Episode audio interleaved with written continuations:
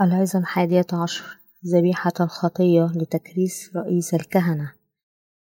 خروج الإصحاح التاسع والعشرون الآية الأولى إلى الرابعة عشر. وهذا ما تصنعه لهم من تقديسهم ليكهنوا لي. خذ سورا واحدا ابن بكر وكبشين صحيحين وخبز فطير وأقراص فطير ملتوتة بالزيت ورقاق فطير مدهونة بزيت. من دقيق حنطة تصنعها وتجعلها في سلة واحدة وتقدمها في السلة مع الثور والكبشين. وتقدم هارون وبنيه إلى باب خيمة الاجتماع وتغسلهم بماء. وتأخذ الثياب وتلبس هارون القميص وجبة الرداء والرداء والصدرة وتشده بزنار الرداء. وتضع العمامة على رأسه وتجعل الإكليل المقدس على العمامة. وتأخذ دهن المسحة وتسكبه على رأسه. وتمسحه وتقدم بنيه وتلبسهم أقمصة وتنطقهم بمناطق هارون وبنيه وتشد لهم قلانس فيكون لهم كهنوت فريضة أبدية وتملأ يد هارون وأيدي بنيه.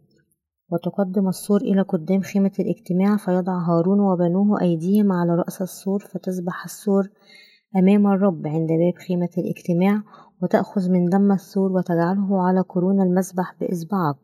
وسائر الدم تصبه إلى أسفل المذبح وتأخذ كل الشحم الذي يغشى الجوف وزيادة الكبد والكليتين والشحم الذي عليهما وتوقيده على المذبح. وأما لحم الثور وجلده وفرته فتحرقها بنار خارج المحل هو ذبيحة خطية.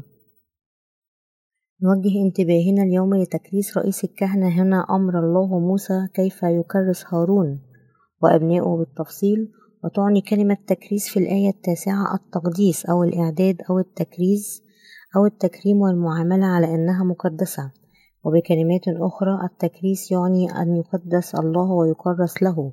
لذلك فإن التكريس كرئيس الكهنة يعني أن يتم تخصيصه لمنحه سلطات واجبات رئيس الكهنة وأعطى الله هارون وأبنائه حق رئيس الكهنة والكهنوت. مما مكنهم من جعل شعبه مغفرة الخطايا. أمر الله موسى أن يلبس هارون ثياب رئيس الكهنة ويضع العمامة على رأسه وبنيه بالسترات ثم لكي يكرس هارون كرئيس الكهنة وأبنائه ككهنة كان عليهم أن يأخذوا سورا وكبشين لا تشوبهما شائبة لتكريثهم وكان لهم واجب الرئيس الكهنة هو تقديم ذبائح الخطية في يوم الكفارة لمغفرة خطايا شعب إسرائيل بأكمله. ما يجب أن ندركه هو أنه حتى رئيس الكهنة كان عليه أن يضع يديه على رأس الذبائح قبل أن يقتلهم ليقدم دمائهم لله وكل ذلك وفقا لنظام الذبائح التي أسسها لمدة سبعة أيام.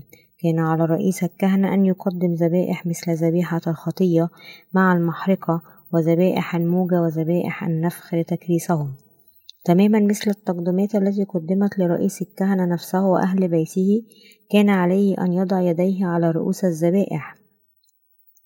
ليمرر خطايا بني إسرائيل عليهم قبل قتلهم ويسحب دمها من أجل واجب خدمة الله كرئيس الكهنة.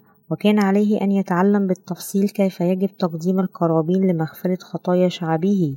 إن إعطاء رئيس الكهنة ذبيحة الخطية لغسل خطاياه أولا يمكن أن يتدرب على كيفية تقديم القرابين لشعبه أي بوضع يديه على رؤوس التقدمات وسحب دمائها ووضع هذا الدم على مذبح المحرقة وسكب الباقي على الأرض. هنا كان رئيس الكهنة يتذكر ذلك لينقل خطاياه وخطايا شعبه. كان عليه أن يضع يديه على رأس القرابين كما يقول خروج الإصحاح التاسع والعشرون الآية العاشرة إلى الثانية عشر. وأنت أيضا تحضر الثور أمام خيمة الاجتماع ويضع هارون وبنوه أيديهم على رأس السور ثم تقتل الثور أمام الرب على باب خيمة الاجتماع. وتأخذ بعض دم الثور وتضعه على قرون المذبح بإصبعك. وتصب كل الدم بجانب قاعدة المذبح. أمر رئيس الكهنة وأبنائه أن يضعوا يديهم على رأس السور ذبائحهم لأنه عندما وضع هارون رئيس الكهنة وأبنائه أيديهم على رأس الذبيحة انتقلت كل خطاياهم إليه ولأن هذه الذبيحة قبلت خطايا رئيس الكهنة بوضع أيديهم عليها كان أن تنزف وتموت. سحب رئيس الكهنة دمه ووضع دمه على قرون مذبح المحرقة وسكب الباقي على الأرض ويجب أن يأخذ كل الدهون التي تغطي الأحشاء والفص الدهني المرتبط بالكبد والكليتين والدهون التي كانت عليهما ثم يحرقها على المذبح. في حالة ذبيحة الخطية للتكفير عن خطايا أي شخص من عامة الناس الذين ارتكبوا الخطية من غير قصد يجب عليه أن يحضر خطية ذبيحة طفل من الجداء الأنثى بلا عيب عن خطيته التي ارتكبها. ويضع يده على رأس ذبيحة الخطية ويقتل ذبيحة الخطية في مكان المحرقة ثم يأخذ الكاهن بعضا من دمه بإصبعه ويضعه على قرون مذبح المحرقة ويصب كل الدم في قاعدة المذبح لوين الإصحاح الرابع الآية التاسعة والعشرون إلى الحادية والثلاثون. شكل وضع الأيدي هذا وسفك الدماء للتقدمة العناصر الأساسية لنظام الذبائح الذي وضعه الله حتى قبل تأسيس العالم. وضع الله هذه الخطة في يسوع لإحياء خطايانا بالحقيقة المخبأة في الخيط الأزرق والأرجواني والقرمزي والكتان المنسوج الناعم. وعد الله شعب إسرائيل أنه سيقابلهم كلما قدموا له المحرقة. يقول خروج الإصحاح الثاني والأربعون الآية التاسعة والعشرون. ستكون هذه محرقة مستمرة عبر أجيالكم. على باب خيمة الاجتماع أمام الرب حين ألتقي بكم لأتكلم معكم. إن المحرقة التي قدمها الكهنة كل صباح ومساء هي الذبيحة التي يجب تقديمها عبر الأجيال. حتى من قبلنا نحن الروحيين في إسرائيل الذين نالوا مغفرة الخطية بالإيمان بإنجيل الماء والروح. يخبرنا الله أنه سيقابلنا من خلال هذه التقدمات. ما معنى المحرقة المعطاة من قبل رئيس الكهنة؟ لأن الذبيحة قبلت آثام الخطاة الذين وضعوا أيديهم على رأسها. كان عليها أن تموت بدلا منهم وأن تدان بالحرق. ما يريده الله منا من خلال ذبيحة الخطية لنظام الذبائح هو أن تعترف لأنني ارتكبت خطايا كذا وكذا أمام الله ويجب أن أتلقى مثل هذه الإدانة على الخطية لكي نغسل خطايانا وفقا لقانون الله للخلاص. أولا يجب أن نعترف أمام الله بكل الخطايا التي ارتكبناها بقلوبنا وأعمالنا ويجب أن ندرك أنه لا يمكننا تجنب الإدانة على هذه الخطايا لكن لا يمكننا أن نشكر الله بما فيه الكفاية على خلاصه الكامل. هكذا أحبنا الله حتى بذل ابنه الوحيد أخذ يسوع كل خطايانا من خلال معموديته وكفر كل تلك الخطايا بموته على الصليب لكي لا يهلك كل من يؤمن به بل تكون له الحياة الأبدية. يتطلب نظام الذبائح أن تقدم القرابين من خلال وضع الأيدي وسفك الدماء وهذا يدل على دليل الإيمان الذي يمحو خطايانا وبالتالي يجب أن نؤمن به أن يضع كل خاطي يديه على رأس الذبيحة يعني تمرير خطاياه عليها حتى رئيس الكهنة. كان عليه أن يعترف لديه مثل هذه الخطايا أمام الله وبالتالي يجب أن أقتل عندما قدم ذبيحة خطية ولكن بالإيمان بأن الله أعطانا ذبيحة الكفارة ليخلصنا من الخطية. قال الله سأقابلك هناك. وقال هذا ليس فقط لرئيس الكهنة ولكن لكل عامة الناس مما يعني أن الله سيعطي مغفرة الخطايا لنا جميعا وبالتالي يجعلنا شعبه. فكيف يقابلنا الله؟ ولأن الله لديه خطة الخلاص فهو بالتأكيد لا يلتقي إلا بأولئك الذين يقدمون ذبائح خطاياهم وفقا لنظام الذبائح الذي أسسه. لأن الله كان يعلم جيدا أن البشر يولدون خطاة وأنهم ملزمون بالخطية فقد أراد أن يغسل خطايانا وفقا لرحمته التي تتجلى في نظام ذبائح للخلاص وبالتالي يجعلنا أولاده ولهذا السبب أسس الله نظام الذبائح الذي من خلاله يمكن لعدد لا يحصى من شعب إسرائيل أن يمرروا خطاياهم على ذبائحهم. الطريقة التي نقل بها شعب إسرائيل خطاياهم إلى الذبائح كانت من خلال وضع الأيدي وهكذا كسر شعب إسرائيل ناموس الله مرات لا تحصى وارتكب كل أنواع الخطايا ولكن لأنهم استطاعوا أن ينقلوا آثامهم إلى ذبائحهم من خلال طريقة وضع الأيدي تمكنوا من غسل خطاياهم من خلال هذا استطاع الله أن يسكن مع هؤلاء الإسرائيليين الذين آمنوا به وأصبحوا إلههم وجعلهم يقودوهم ويمنحوهم بركات السماء. وكذلك بركات سمنة هذه الأرض. كل هذه الجوانب من نظام الذبائح في خيمة الاجتماع وضعها الله مسبقا ويمكن غسل شعب إسرائيل من كل خطاياهم بوضع أيديهم على رأس ذبيحتهم بتمرير كل خطاياهم إليها وفقا للطريقة التي حددها الله. لأن الله مكن كل الذين جاءوا إليه بالإيمان بقوة وضع الأيدي وسفك الدماء. أنشأوا ليغسلوا من خطاياهم فإن أولئك الذين آمنوا بهذه الطريقة يمكنهم أن يسيروا مع الله القدوس بدون التقدمة التي أعطيت مع وضع الأيدي وسفك الدماء. كان على الكهنة تقديم المحرقة كل صباح ومساء. كان عليهم أن يفعلوا ذلك لأنهم بعد تقديم محرقة في الصباح من أجل خطاياهم استمروا في ارتكاب العديد من الخطايا خلال النهار وبالتالي كان من الضروري تمرير خطاياهم وغسلها عن طريق تقديم ذبيحة أخرى في المساء. إن المحرقات كل, كل ما تقدم كل يوم تذكر بني إسرائيل بالإيمان الذي يتذكر ويؤمن أن يسوع سيأتي للأرض ويأخذ خطايا العالم من خلال تعميده من قبل يوحنا المعمدان ويموت على الصليب وبالتالي يمحو كل أسامي العالم كله. وبالمثل يجب علينا تقديم تقدمة الإيمان كل صباح ومساء لنستمر في الخطية بلا توقف. إن تقدمة الإيمان هذه التي أعطيت في زمن العهد القديم هي نفسها الغسل من كل نجاسة القلب في زمن العهد الجديد بالإيمان بالمعمودية التي تلقاها يسوع من قبل يوحنا المعمدان وسفك دمائه. الله الآب يلتقي بنا عندما يجد هذا الإيمان في قلوبنا التي تؤمن أن يسوع مخلصنا. قد غفر كل خطايانا.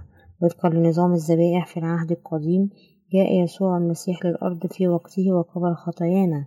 بتعميد يوحنا المعمدان في بداية عصر العهد الجديد متى الإصحاح الثالث الآية الخامسة عشر؟ ولهذا قال يسوع من أيام يوحنا المعمدان إلى الآن يعاني ملكوت السماوات من العنف يأخذه العنيفون بالقوة. متى الإصحاح الحادي عشر الآية الثانية عشر؟ ومن خلال الإيمان بهذه الحقيقة الإنجيلية يمكن أن نتحرر من خطايانا ونتطهر منها تماما.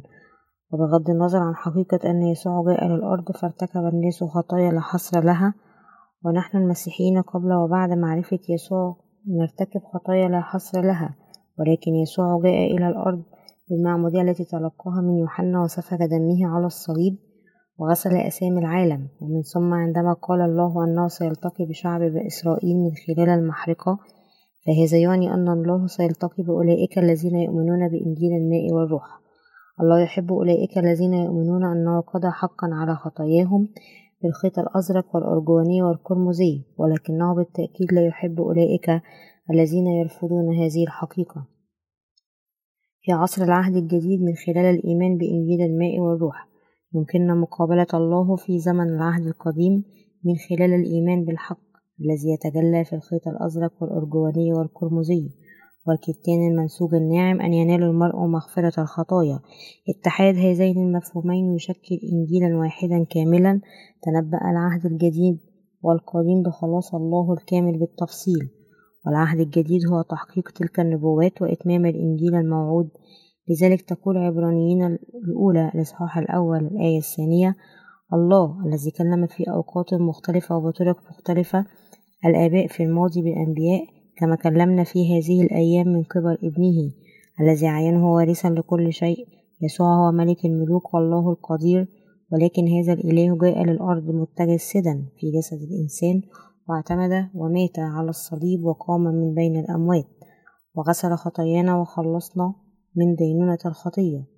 ومن خلال الإيمان بهذا الإنجيل جعلنا الله أبرارا ويمكننا أن نصبح كاملين وأصبحنا من الآن أن ننال مغفرة خطايانا التي سعينا إليه بجدية وأردنا أن نغسل كل خطايانا بشدة وصرفها الله مرة واحدة إلى الأبد ومن خلال نظام الذبائح المتمثل في وضع الأيدي وسفك الدماء من خلال معمودية يسوع وسفكه على الصليب. أهمية وضع الأيدي. يقول لوينا الإصحاح الأول الآية الأولى إلى الرابعة الآن دعا الرب موسى وكلمه من خيمة الاجتماع قائلا كلم بني إسرائيل وقل لهم إذا جاء أحد منكم بتقدمة إلى الرب فتأتي بتقدمتك من الماشية والقطيع. إذا كانت قربانة محرقة للقطيع فليتقدم ذكرا بلا عيب. سيقدمها بمحض إرادته على باب خيمة الاجتماع أمام الرب ثم يضع يده على رأس المحرقة ويقبل نيابة عنه أن يكفر عنه. انتبه إلى الآية الرابعة هنا التي تقول ثم يضع يده على رأس المحرقة. ويقبل نيابة عنه أن يكفر عنه وبعبارة أخرى فإن الله سيقبل التقدمة بسرور عندما يقدم الخاطي محرقة بعد أن يضع يديه على رأسها. على رأس من وضعت يدي الخاطي كان على رأس الذبيحة. وبهذه الطريقة وعد الله أن يمحو خطايا شعب إسرائيل. لذلك في العهد القديم كان على رأس الذبيحة أن الأيدي وضعت. وماذا عن العهد الجديد؟ من هي الذبيحة الحقيقية في زمن العهد الجديد. إنه ليس سوى يسوع المسيح مخلص البشرية جمعاء يسوع هو الذبيحة الوحيدة لمحو خطايا البشرية. وأيضا بسبب يسوع المسيح ذاته يمكن أن يتطهر جميع البشر من خطاياهم وينالوا الحياة الأبدية. بالإيمان يجب أن نضع أيدينا على رأس يسوع وننقل كل خطايانا إليه. يجب أن نضع أيدينا على رأسه وبإيمان حقيقي حتى يقبل الله ذبيحة السرور هذه. قال يسوع في متى الإصحاح الحادي عشر الآية الثانية عشر أن العنيفين فقط هما الذين يمكنهم الاستيلاء على ملكوته بالقوة ولأن وضع الأيدي يمكننا من تمرير كل خطايانا إلى ذبيحة الذبيحة يقبل الله بسرور ذبيحة الإيمان ولأن يوحنا المعمدان وضع يديه على رأس يسوع ونقل إليه كل خطايا البشرية.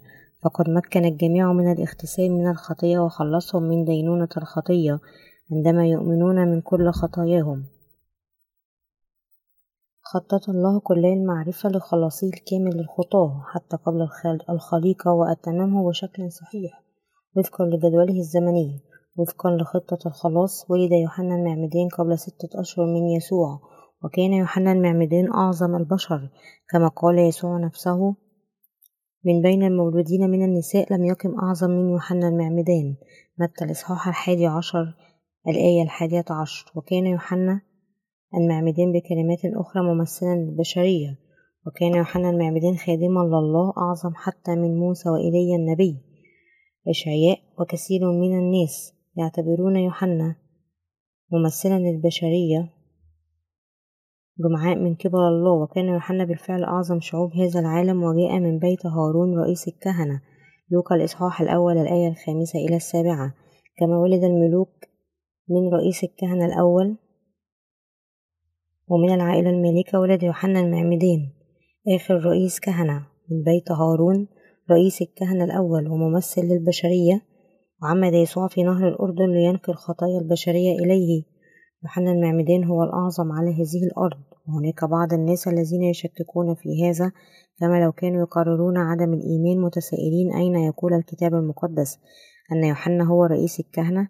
اسمحوا لي أن أجيب عليها بإظهار أن يوحنا هو بالفعل ممثل البشرية جمعاء ورئيس الكهنة لأن هذا كله مكتوب في كلمة الله ولأن جميع الأنبياء والشريعة تنبأوا حتى يوحنا وإن كنتم مستعدين لقبوله فهو إلي الآتي. متى الإصحاح الحادي عشر الآية الثالثة عشر إلى الرابعة عشر؟ لقد وعد الله أن يرسل إلي في ملاخي الإصحاح الرابع الآية الخامسة وقال يسوع نفسه أن إلي الآتي هذا ليس سوى يوحنا المعمدان لأن يوحنا ولد من نفس هارون فقد أدى دور رئيس الكهنة. في العهد القديم عندما تجاوز الخاطي خطاياه بوضع يديه على رأس الذبيحة قتل الذبيحة بسفك دمها وحرقها بالنار. وكان على أي شخص سعى إلى الخلاص من خطاياه أن يضع يديه على رأس الذبيحة دون أن يفشل في تمرير خطاياه إليها. وعندما وضع الناس أيديهم على رأس الذبيحة فهذا يعني أن خطاياهم انتقلت إليها في يوم الكفارة. وكان على هارون رئيس الكهنة أن يضع يديه على رأس كبش الفداء ليمرر خطايا بني إسرائيل السنوية.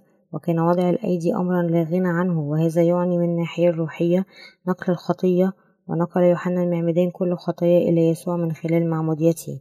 كما قدم شعب إسرائيل تقدمتهم لله بوضع أيديهم على رأسه بهذه الطريقة عندما أخطأ شعب إسرائيل ضد الله وبالتالي أصبحوا خطاة وكان عليهم أن يمرروا خطاياهم لذبائحهم بوضع أيديهم على رؤوس الحيوانات من أجل تقديم ذبائح خطاياهم إلى الله.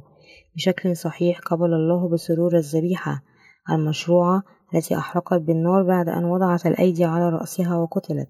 وكان ذلك لأن شعب إسرائيل أعطاه هذه الذبيحة المشروعة من خلال تمرير خطاياهم ومن خلال وضع أيديهم على رأسها أن الله قابلهم ولأن الذبيحة قبلت خطاياهم من خلال وضع أيديهم وأدينت بالإنابة بسبب خطاياهم. التقى الله بأولئك الذين جاءوا إليه بالإيمان بنعمة الله المتورطة في هذه الذبيحة. ولهذا السبب كان الله مسرورا جدا بقبول مثل هذه الذبائح إنه رحيم لدرجة أنه لا يستطيع تحمل إرسال أي شخص إلى الجحيم. هكذا ما يطهرنا من خطايانا هو المعمودية التي تلقاها يسوع المسيح. يجب أن نلتقي بالله القدوس من خلال الإيمان بيسوع المسيح المخلص الذي جاء بالخيط الأزرق والأرجواني والقرمزي. يمكننا مقابلة الله بالإيمان أولئك الذين يسعون للقاء. يجب أن يسمعوا كلمته ويؤمنوا بنظام الذبائح الذي وهبه الله والذي يتكون من وضع الأيدي وسفك الدماء. إذا لم يتمكنوا من فهمها تماما بأفكارهم الجسدية ولديهم أدنى شك في ذلك فيجب عليهم فتح كلمة الله وتأكيدها لأنفسهم. ويجب ألا نؤمن بالله بأفكارنا الخاصة ولابد أن نقف بحزم على كلمة الله للحق. وعلى أساس هذه الكلمة نميز الأناجيل الأخرى من هذا الإنجيل الحقيقي.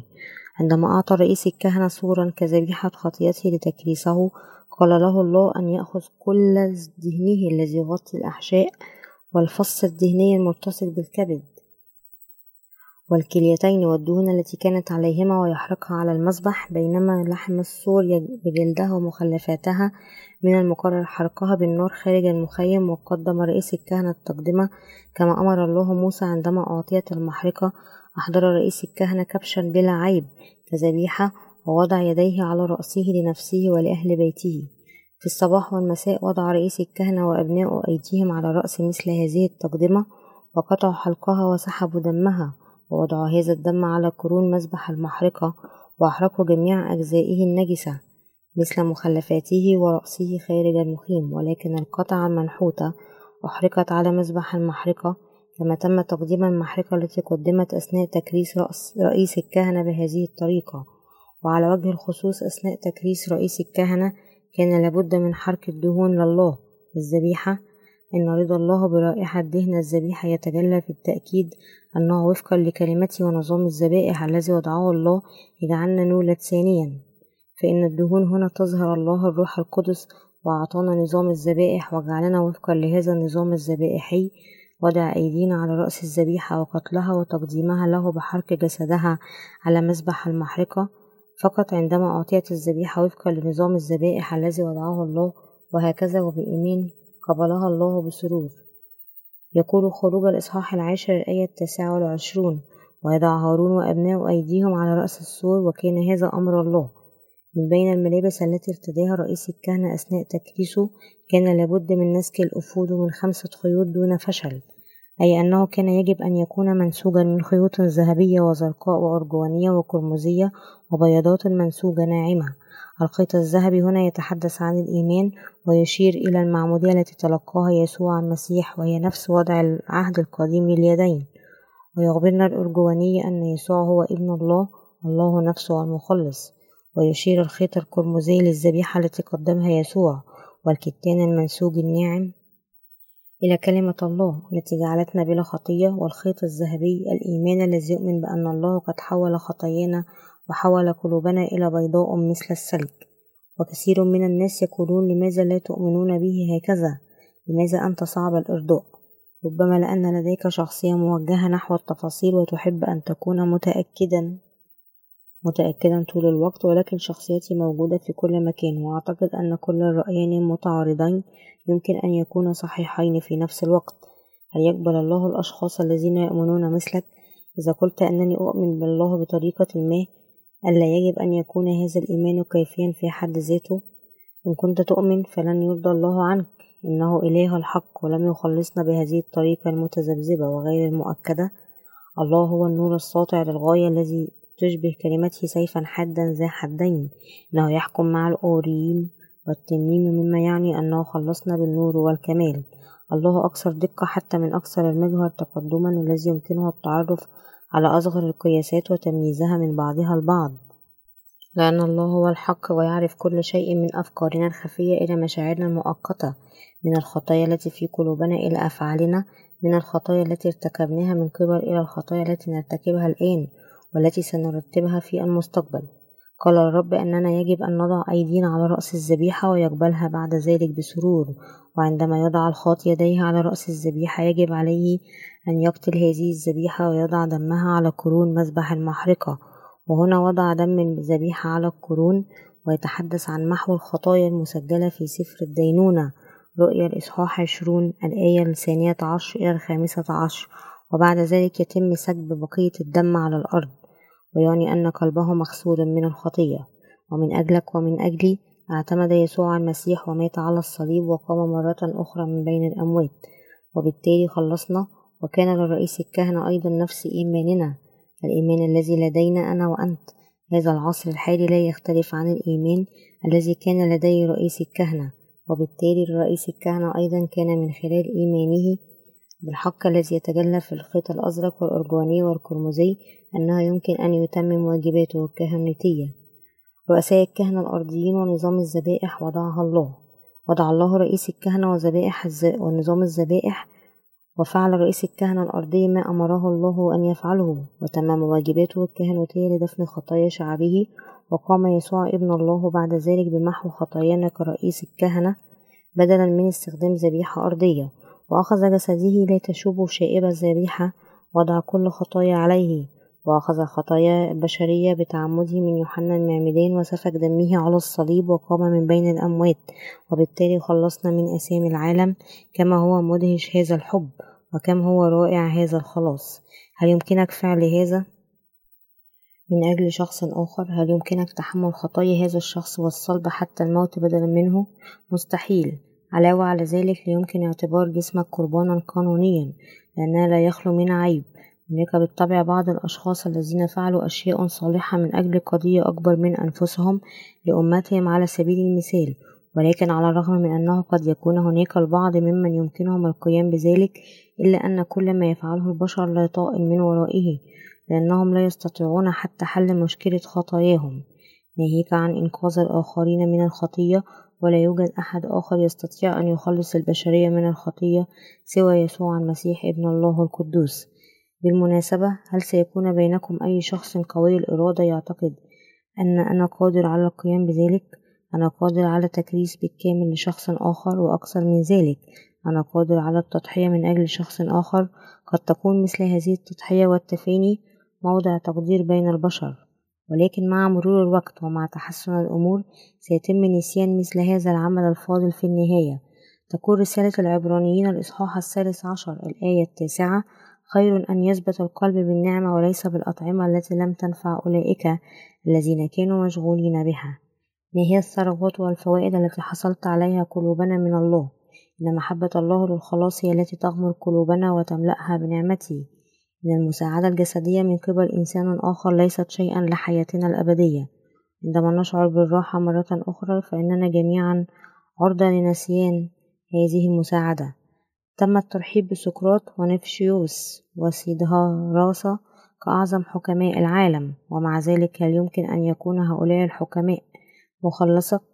هل يستطيع سيدهاراسا تطهيرك من الخطايا؟ لا أحد منهم يستطيع وبعد ذلك أن يكون مخلص البشرية عندما لا يستطيع أي إنسان أن يحل خطاياه أو خطاياها حتى رئيس الكهنة لم يستطيع أن يمحو خطايا شعبه. لا يمكن غسل خطايا شعب إسرائيل إلا عندما يؤمنون بنظام الذبائح الذي وهبه الله ويحصلون على مغفرة خطاياهم بتقديم تقدماتهم له وفقا لنظام الذبائح. ولكي يتم تحويل خطايا سنة في اليوم العاشر من الشهر السابع كان على رئيس الكهنة أن يضع يديه على رأس الذبيحة أمام الله وبالتالي يمرر الخطايا. إليها ويأخذ دمها إلى القداسة ويرشها على شرق كرسي الرحمة أي نحو الاتجاه الذي دخل منه. وعندما رش الدم سبع مرات رن الأجراس الذهبية التي كانت معلقة عند حافة ردائه الأزرق. هذه الأجراس كانت معلقة بين الرمان المنسوج من الخيط الأزرق والأرجواني والقرمزي وكان الصوت الأنيق لهذه الأجراس الذهبية يسمع كلما مشى أو رش الدم وهذا ليس سوى الإنجيل. ويشير هذا الصوت إلى الأخبار السارة الإنجيل القوي الذي لطخ كل خطايانا. كما استطاع رئيس الكهنة أن يجلب مغفرة الخطايا لشعبه ليس من خلال تقديم أي تقدمة من تلقاء نفسه ولكن من خلال إعطائها وفقا للشريعة التي وضعها الله في عصر العهد الجديد. أنقذك يسوع وأنا من خطايانا بمجيئه إلى هذه الأرض أن تتعمد وتموت على الصليب وتقوم من بين الأموات مرة أخرى.